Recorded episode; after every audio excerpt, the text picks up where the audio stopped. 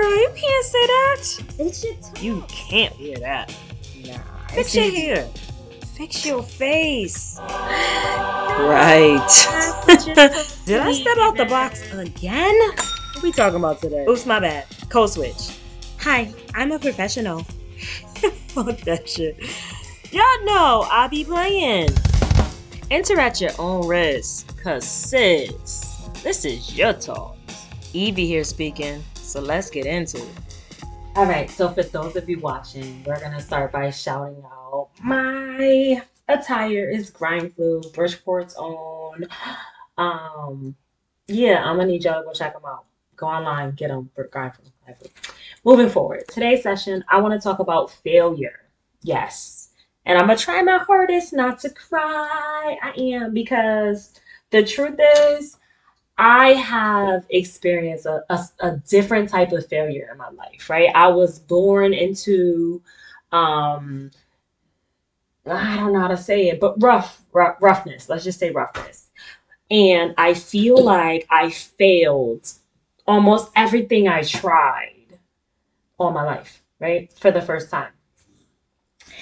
And recently I had this hard conversation with my son because I got this job that I didn't even know existed, let alone know that I should apply for it in order for me to understand I was great for it.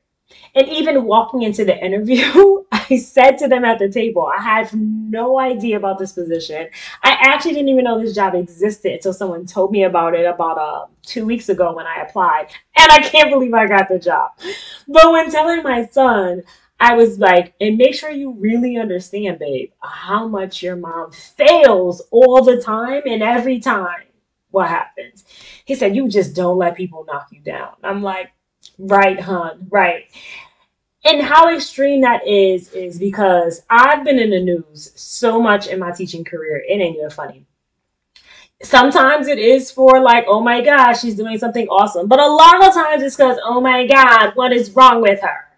And um, a little over six months now, I was in the news and once again failing at the message that needed to be out there. And there was just so many ways that twists and turns and can get us feeling like I should just quit. I should just go with the flow. I should just let whatever's tearing me down tear me down. And instead, people who were listening reached out to me and was like, nah, this is what we gotta do. And then this is what we gotta do. And then this is what we gotta do. To the point where somewhere in that failure was some success that I didn't even know existed. Right? So if I didn't fail, I wouldn't have gotten this opportunity. And like that's the message I wish that I could put out time and time and time again.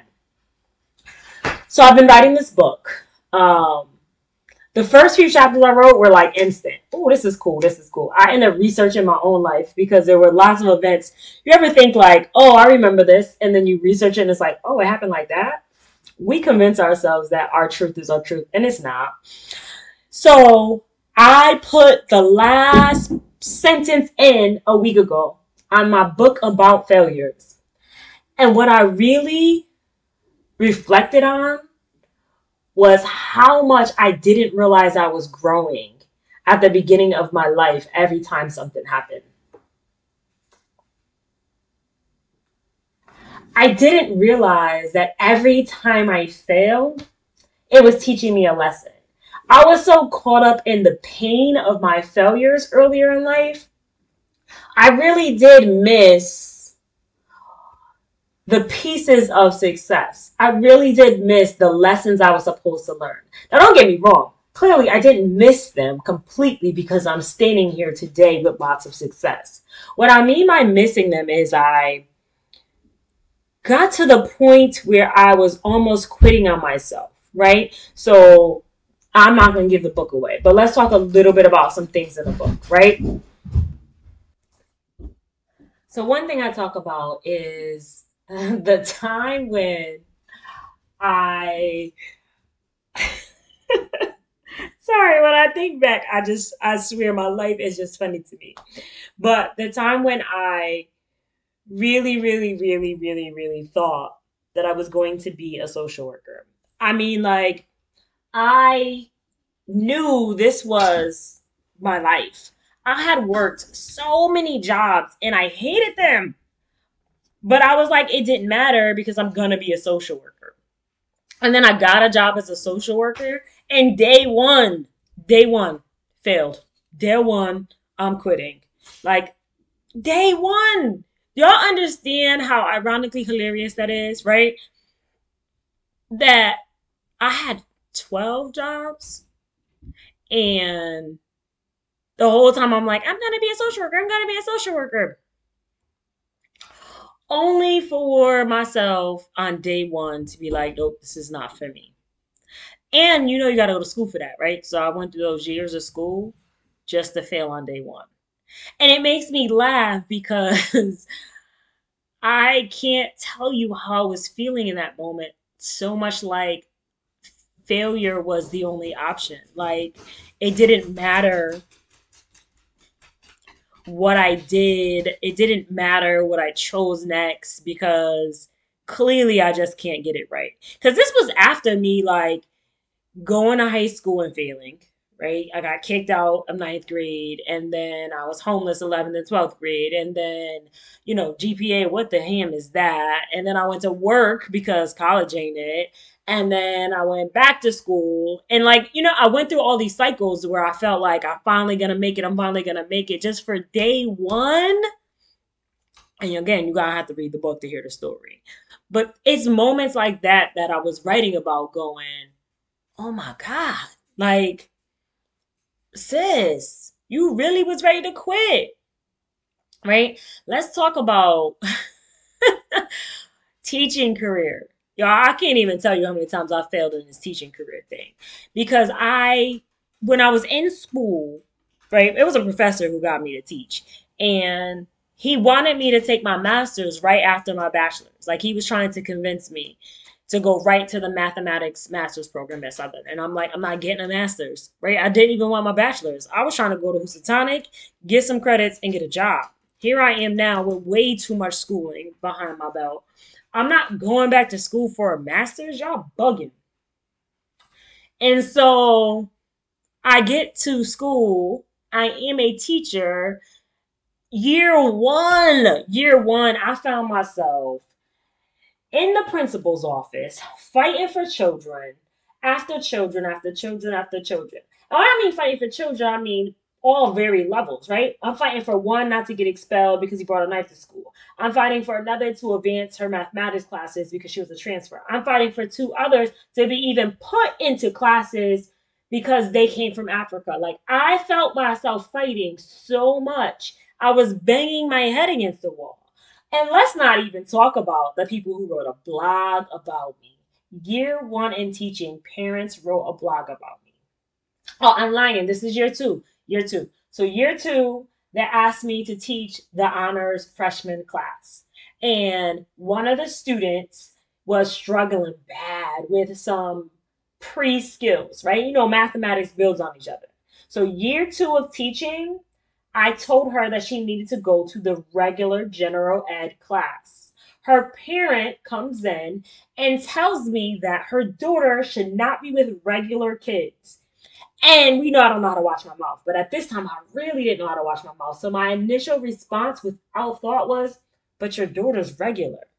And see, I wasn't coming for her child. But ain't we all regular? Like that annoys the ham, cheese, and crackers for a minute. I'm about to go on a tangent. But ain't we all regular? I can't stand privileged people with a I think I'm not regular.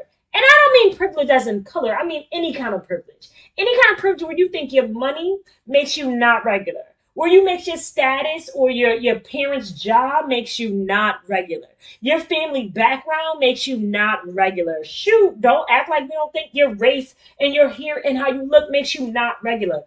Everyone is regular. No, but seriously, y'all know I big up myself every day. I look in the mirror and give myself them affirmations of you so awesome every day. But come on now, I'm still regular. So needless needless to say, that parent went out on Facebook and started a blog about me. No, really, like weekly blog about things that's happening in Miss Daniels' class. and like I wasn't on Facebook like that then, right? So other teachers who were were like screenshot and sending it to me and I was like, "Wow, I didn't know I was inspiring people." no, but seriously, I got to tell y'all, I react differently than people to than people do when it comes to like stuff like that. When people are talking about me even badly, I just take it as flattery. Like I'm on your mind. So it doesn't ever hurt my feelings when people are like, I hate her so much right now. I'm just saying, I think it's absurd that that's how far it got. And don't get me wrong, right? I should have cared and I don't wash my mouth. We know it. So I kept it moving. She definitely had to move to the regular class, whatever the hell that even means.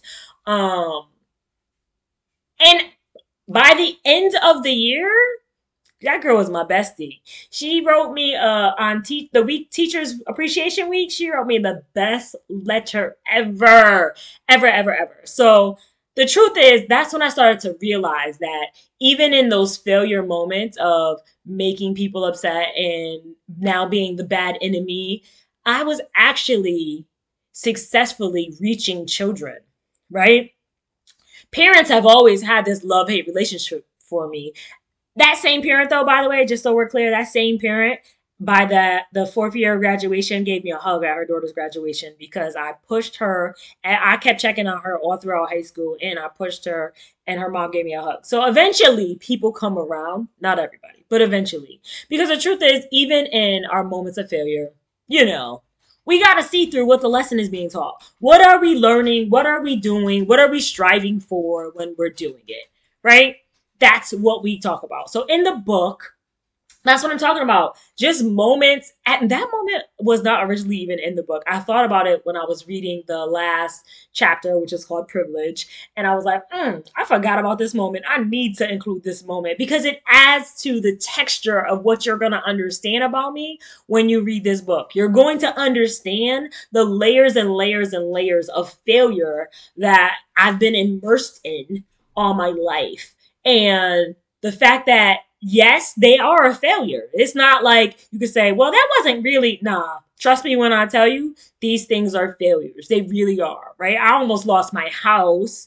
Um, I ended up having to sell it on a short sale because I was laid off from my job because they thought that I was going to be graduating in some months and have this great job. And it turns out they laid me off. I got pregnant again because, you know, that's just what was happening. I was married, so I'm just saying. But that's what was happening. I was, you know, not smart enough to realize this ain't the moment. Listen, I am absolutely pro choice now. My bad. Whole nother podcast. But it's just, even in the moments where we think we got everything under control, we don't. And those are the moments we seem to call failure that aren't. That's what we think failure is the moments we lose control of our immediate goal, our target point of success. But success is not that. Success is the extreme moment that you didn't even know was there. It's the moment you reach that you weren't striving for. Today, today, today, today, as I record this, I am sitting in a pool of success not because everything in my right my life is going right. It's not. It's so not. But because I'm sitting in so many magical moments that I didn't know was here and I only got here through the moments of failure. Because I'm sitting here in the moments that I can bask in joy and actually uncontrollable of its design. I had no control over me sitting in the seat I'm sitting in at this new position that I'm about to start. I had no control of this life coaching business that I'm starting. No, seriously. I know how that sounds. People just kept asking me to be their coach. It was really weird for me. Like that people just kept asking me if I could mentor them. And so eventually, oh my God, am I a coach already? That's what happened. That's how success happens is when you really just Indulge in the moments that are already occurring. Indulge in the moments that are already bringing you happiness, that are bringing you joy, that are fulfilling the peace in your life. One of the quotes in the book is, and I'm I'm summarizing, I'm paraphrasing because I need you to read the actual book, is that our purpose is not this magical thing we're striving for. Our purpose is in every single moment we do. Our purpose is in every step we take. And when we finally, finally sit back, relax, and take part in that acknowledgement, that's when success starts to happen. When you stop trying to live out a life of no failures, is when you truly stop failing. Because failure only means you quit. That's it. That's it.